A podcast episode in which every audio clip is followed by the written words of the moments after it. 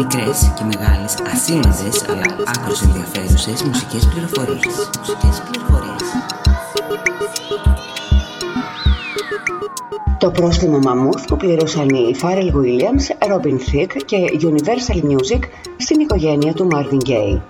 Οι Pharrell Williams, Robin Thicke και Universal Music καταδικάστηκαν να αποζημιώσουν την οικογένεια του Marvin Gaye με το αστρονομικό ποσό των επτά εκατομμυρίων τριακοσίων χιλιάδων δολαρίων, αφού το δικαστήριο έκρινε ότι η τεράστια επιτυχία τους Blurred Lines είναι αρκετά όμοια με το Got to give it up που γράφτηκε το χίλια εννιακόσια εβδομήντα επτά. Τα παιδιά του Marvin Gaye είχαν κατηγορήσει τους Thicke και Pharrell για ξεκάθαρη αντιγραφή του διάσημου Got to give it up του πατέρα τους στο Blurred Lines, ενώ οι ίδιοι δημιουργοί έκαναν λόγο για έναν απλό φόρο τιμής στο μεγάλο τραγουδιστή.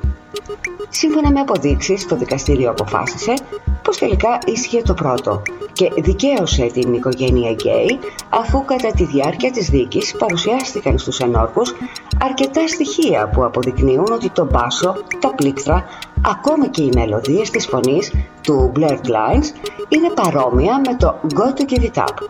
Εσείς τι λέτε, ήταν σωστή η απόφαση του δικαστηρίου?